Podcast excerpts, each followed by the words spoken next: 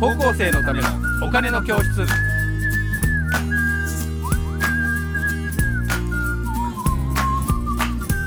はい皆さんこんにちは。えーお金の教室のお時間です、えー、私 MC の山下です。そしてメインキャスターの小笹です。はいよろしくお願いします。お願いします。はいで今日はですね、えーこのお金とは何かっていうですねものすごく根源的な、えーお話でございますが、えーお金とは一体小田さん、えー何なんでしょうか？お金ですね。あのーまあ私たちも普段お金を使っていまして、はい使ってますね。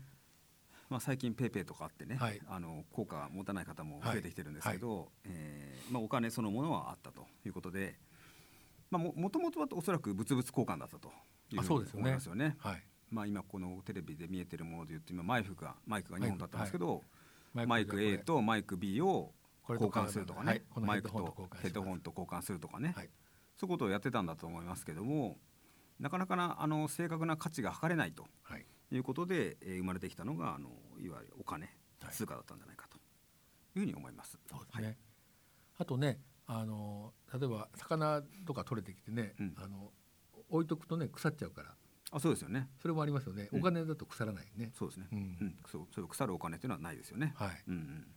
えまあそのようなことからお金が生まれてきましたと。はいはい。えで？でちょっとあの、はい。私はね珍しい写真をお見せしたはいいんですけど、じゃあこれをちょっと出しますね。はい、ちょっとパワーアップで。はいこれですね。はい。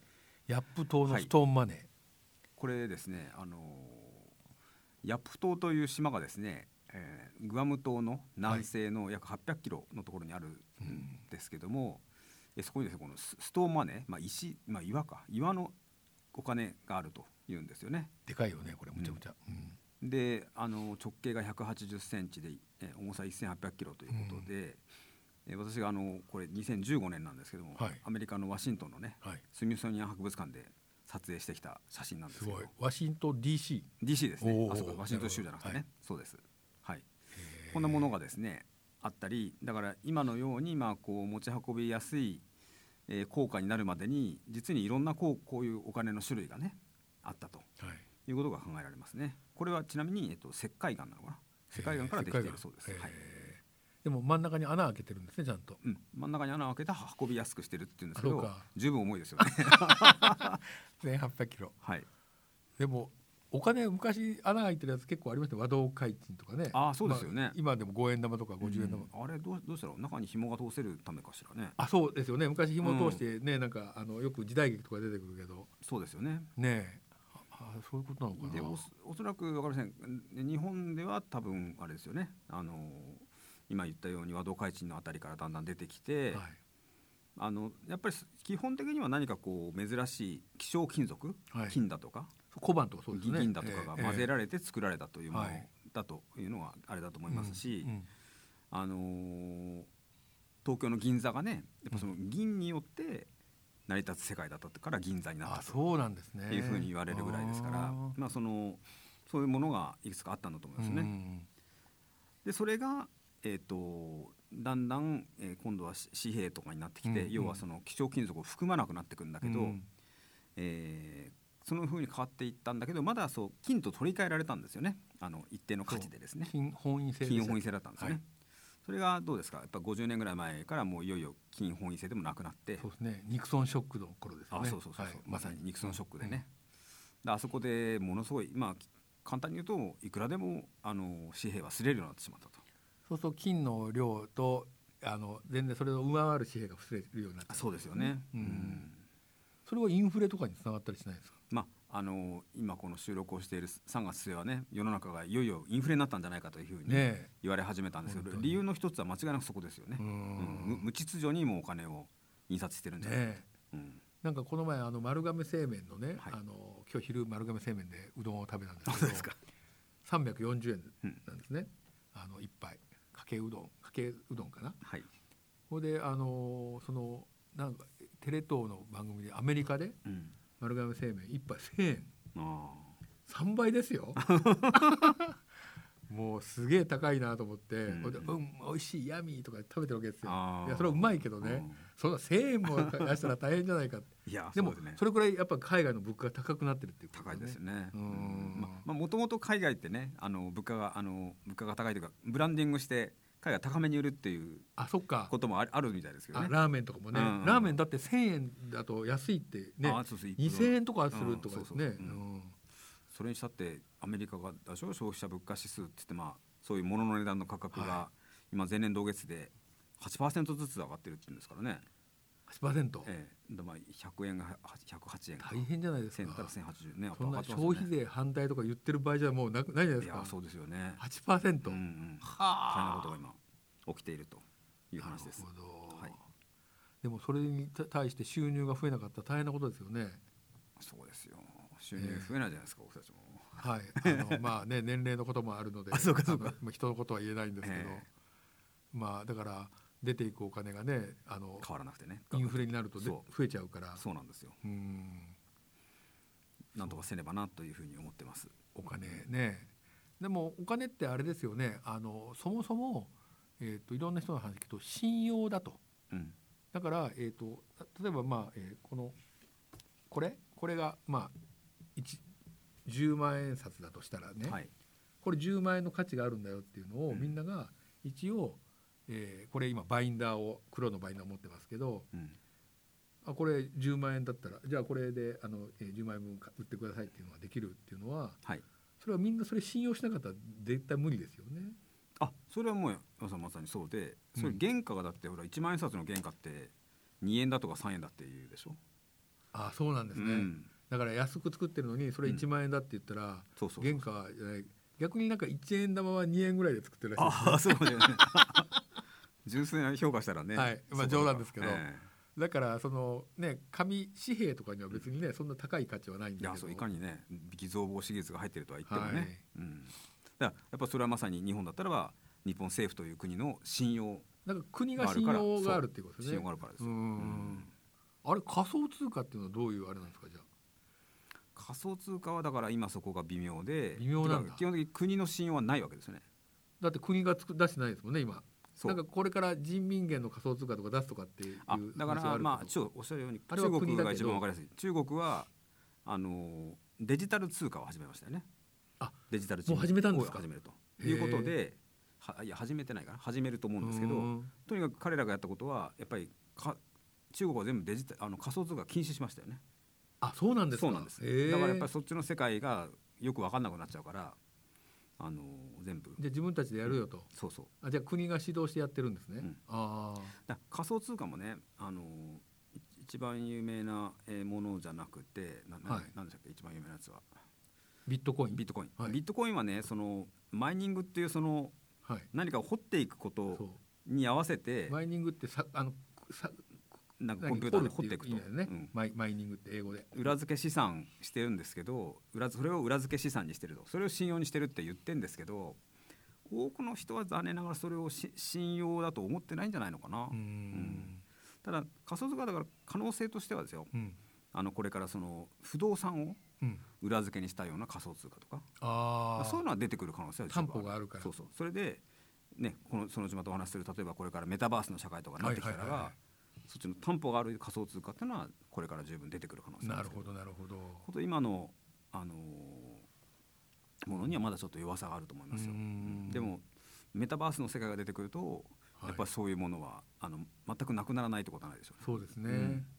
あの今うちの会社でねなんか NFT っていうのがあって、あのよくアーティストがデジタルでなんか絵を描いたりして、はいでその NFT の認証があるとそれはそのオンリーワンだよって言ってでこれじゃあ1万円で売りますとかって言って、うん。でその持ってるその人がも持ってる。うん。でそれを払うのがね割と仮想通貨で払うパターンが結構あるって聞きましたね。あそうですか、うーん。だそれもまさにメタバースの世界ですよね。そう。だから、ん。多分そういうところになると、うん。そういう風になってくるのかなっていう風に、うん。そう。でねまたバースの話するとさっきあの僕まだ読んでないんだけど「あの世界2.0」っていうね、はい。本がメタバースのことをついて語ってるやつをさっき紀ノ国屋で買ってきたんですけど、はい。それは本当にあの佐藤光陽さんというメタップスのね、うん。えー社長が書いてる本でちょっとまた読んだら皆さんにご紹介したいと思います。そうですね。はい、メタバースについてまたお話をして。まあでもね高校生の方が逆にあの、えーこういうヘッドセットを使ってこうやってあの VR チャットとかで遊んでる人が多いかもしれないね、うんうん。私たちよりも。えーっていう意味で仮想通貨は君たちが、えー使う時代になるのかもしれませんけどね本当に。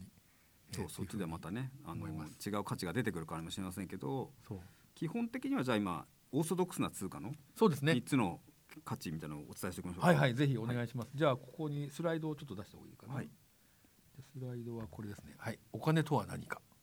1交換機能ね。はい。これはあのさっきあのお伝えしたように、えーマイクとヘッドホンを交換するとか、はい。物々交換時がよく物々だとよく分かんないから、うん。間に貨幣が入ると大体価値が分かりますよと、はい。えーヘッドホン、えー、1つで、えーマイク2つ買えますねみたいな。ヘッドホンががマイクが1本1万円だったらヘッドホンは2万円みたいな。そうそうですね。はい。はい、あそれがもうまさに今2番目の話ですね。あそうか価値を測ることができるとあそうか、いうのがですね。うんうんうん。はいでもう一つが、ねえー、と価値を貯めるうんこれはまさにあのーこの話も出ましたけど魚などですとどんどんどんどん腐っていっちゃいますのですねえー、と価値を、えーですね、貯めることができるという話ですね。10万円は10年経っても10万円のままで残ってるとそうそうそうそいうことですね、うん昔おばあちゃんがねなんかタンス預金してなんか昔のお金が出てきたりねう。はいはいはい。あの聖徳太子とかのね、うんしましたけど、えー何年経っても同じですもんねそうまんじゅう置いといたらね腐っちゃいますもんね10年経ったらねいや本当にそうそうそうそう、えお金はそう腐らないんですよね。はいあわかんないなだだんだん大変になっちゃうかもしれませんけどね。な 何百年も置いてたらーね。えー紙紙がそうそうそうそう。ね本当にお金のこういった、えーことがあるのではいで、まあ、信用があるからこれができるんだけどそれの信用を、えー裏付けてるのが、えー国家であったりとかっていうような、えーことで今の現存の、えー貨幣は、えーできてると。ですよね。あの貨幣ってあの国ごとに出してるの違うじゃないですか。はいはいはいはい。だからその貨幣を交換するとその貨幣の価値がどんどん日に変わってるってことなんですか？だかあそうですね。ら1ドル今121円ぐらいだけど、うん。それが、えー、と昨日は125円ぐらいだったんですよ、はいはいちょっと下がったんだけどそれって1日ごとにこう毎時間変わってるじゃないですかはい。あれはだからそのそれの信用のかそのあれが相対的に変わったってことですそうですね。あのーそう簡単に言えばそういうふうに考えていいと思いますね。うん。だからむ昔はねこれもさっきのニクソンショックの時ぐらいまではそう決まってま昔1ドルそう365円決まってましたからね。うん。すごいですよね365円ってそうですよね。むちゃむちゃ円安じゃないですか、うんね、今から考えると、うんだからそれに耐えきれなくなってやっぱり動動いて日々みんなでああでもないこうでもないってやってくれる方がいいよっていう話になって今言ったようにまあちょっとさすがに最近の円相場は動きすぎだと思いますけどあそうですか動くうん動く動くようになってるとはいいう方がみんなにハッピーじゃないかとっていうふうになった仕組みですよね。なるほど、はい。で昔なんかあのその365円時代海外行く人はうん、ものすごく大変だったっていうそうよ。さっきのね今今100300って今の倍3倍じゃないですか、はい。こちらさっきの丸亀製麺のうどんじゃないけど、うん、1,000円で今食べれるのが、はい。この365円だったら3,000円ですよ、そうですよね。僕が340円で食べたうどんが、もう大変なことですよね。いや本当本当。っていうことになるわけですだからよね。そうそうですね最近円安は嫌だねっていう人が増えてるのはそういうことですよね。あそっか円で買える力がどんどんちっちゃくなって落ちてるからねうん、庶民的にはそうですよね。そうそうですね輸。出業者はねすごいあの輸出業者にですよね。儲かるけど本当に。うんうんだからまあさっき話した株の話で言うとじゃあ輸出業者の株を買っとこうっていう発想になってくるわけですよね。逆にトヨタの株とか、まあ例えばトヨタとかね。えーねうん。車を輸出するからいいんじゃないかそうですそうです。ね。ううん。なるほど。まあ信用がえあればとにかくあの誰でも通貨も発行できるようなイメージもあるし、あの価値例えばこういう僕あの面白い例え話も出したんですけど、うん。例えば飲み会がすごい大好きな人がいると、はいはい。で大体飲み会1回3000円ぐらいかかるとああそうですよね。いうふうにしておくと,、はいえー、とじゃあ1万例えば3万円ではいプレイステーション買ったとすると、はいはい。そうすると自分にとってはあの10飲み会だなみたいな。あなるほど。え飲み会がえええ通貨単位になる単位通通貨単位になる三千円が。そうですねなるほど。ええあそれもありありですね。そういう考え方もあります、ね、あありますねうん確かに。そうかそうか。じゃああの本当にゴルフが、えー好きな人は1ゴルフ1万円だったら、はいまああの、えー、10ゴルフはあの1年10ゴルフまでは OK かなとかいろいろ考えるわけでですよね、うん。あとこれやっちゃうと、えー、ゴーゴルフ諦めなきゃいけないなとかね。そうですよね。ん。そうかそうか。はい。なんか、えーかテレビが壊れてはい。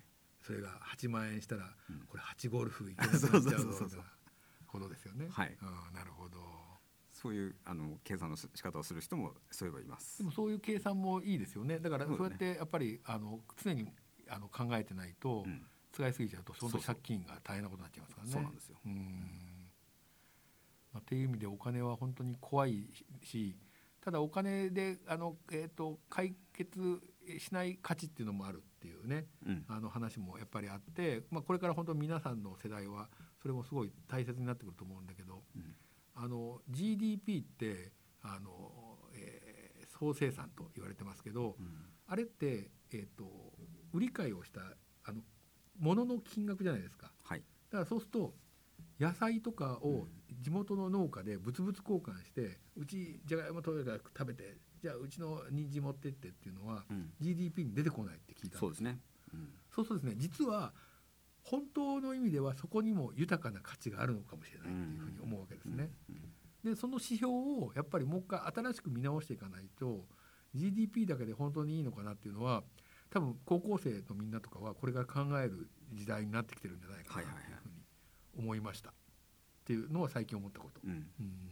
そその指数は今みんな探してるんだね。あもと求めてますそうなんですか。いや。それは専門家もそんなことを考えてる。やっぱそうですね。しあの幸福度指数とかね、はいはいはいはい。うんなんかブータンがあの幸せな国一番とかってよく言われた時あったじゃないですか。はいはいはいでもねブータンのあの、えー、とあれはすごく別になんかなんかお金持ちの家みたいなんじゃないのに、うん。幸せだっていうのはなんかそういうことなのかもしれないなっていう。うん。らみんなが来てあのたまたまあの、えーみんなが集まったからじゃああの、えー鳥を締めて食べようかとかねみたいなことの方が、えー幸せであの贅沢して欲望にまみれることが本当に幸せかどうかわからないっていうような、こと、えーあと持続可能性がそこでそがれてしまうかもしれないっていう、はい。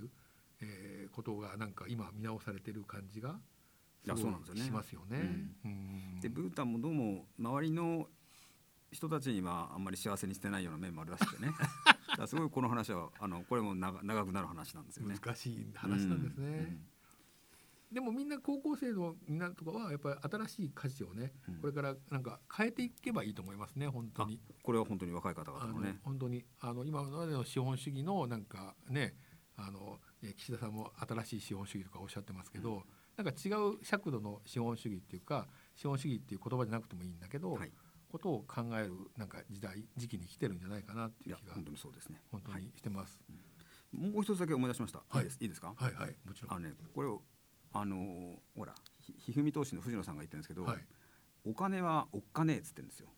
ええ。わかりここれれもう一瞬で覚えますいやそうそうそうそう。えーお金はおっかねこれはねな何があのお金なんですか？いややっぱりそれは五十数年生きてくるとねわかりますよね、はい。やっぱりお金で人生が狂ってし変わります。方っていっぱいいますよね。うん。うん、大変なことになる。そうですよね。本当に。うん、私は本当に NHK の新時代に先輩から言われたけど警察担当のね。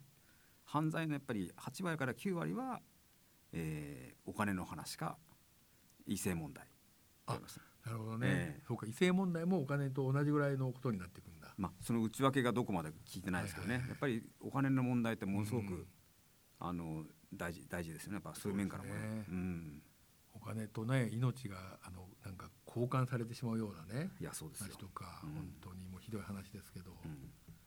去年あのテスカとリポカっていうね直木賞を取ったうんあの本があってそれのまあちょっと宣伝の動画を作ったんですけど、えその時にあのまあ、えーねちょっとええーえぐい話なんだけど、えー子供の臓器を売買するっていうような話が出てきて、えでそれが子供の命が心臓とかをやるとですねう、ん。もう死んじゃうじゃないですか。うんうん。それをこう欲しい人にっていうねそんなことがまあ小説なんでねあのあれだったんですけど、うん。えーそれがお金とねあの交換されていくっていうことがね、うん。えーこれはどうなんだろうって言ってね読んでてもう面白い小説だったんですけどね、うん。本当にあこういうのああるのかもしれないなとも思ったりとか、よくあの、えー腎臓を片っぽ売るとかっていうのはねなんかあったりとかっていうような話も聞いたことがあるんだけど、ありましたね。はいうん。それがお金で交換されてしまうっていう。そうですよね。うんうん本当にまああのそういう意味でもあのすごい力を持ってるしね、はい。逆に力を持ってるものって怖いじゃないですか、うんうん。だから力を持ってるものイコール怖いものかもしれないなっていうのはなんかみんな思ってた方がいいかもしれないね。うんそうですね。うん。だから常にそれを疑う姿勢を持ち続けるっていうことの方が、そもそも論としてなんか大事なことかもしれないなっていう気がちょっとしてるんですけどね。今の小田さんの話を聞いて。うんうんうん。逆に言うとだからあの金持ち喧嘩せずという言葉もあるのでねああお金との付き合い方が分かっちゃった人はなんかそこはすごく心がそうかそこレベルに行けるといいね。そうそうですよねだ。からそれが一番いいかもしれないですね。うんそれが割とみんながそういう風になっていって、うんで格差みたいなのがなくなっていくとなんか本当はいいのかもしれないな。そうですね。うんそういう仕組みをなんか考えれるといいですね本当に。だからそういうきっかけにこの、えーお金について小田さんなんかあと大丈夫ですか？いいえ、あの今回は大丈夫です。はい。はい。えーということでお金とはえー何かということでした。えーということで、えー今回はこれで終わります。ありがとうございました。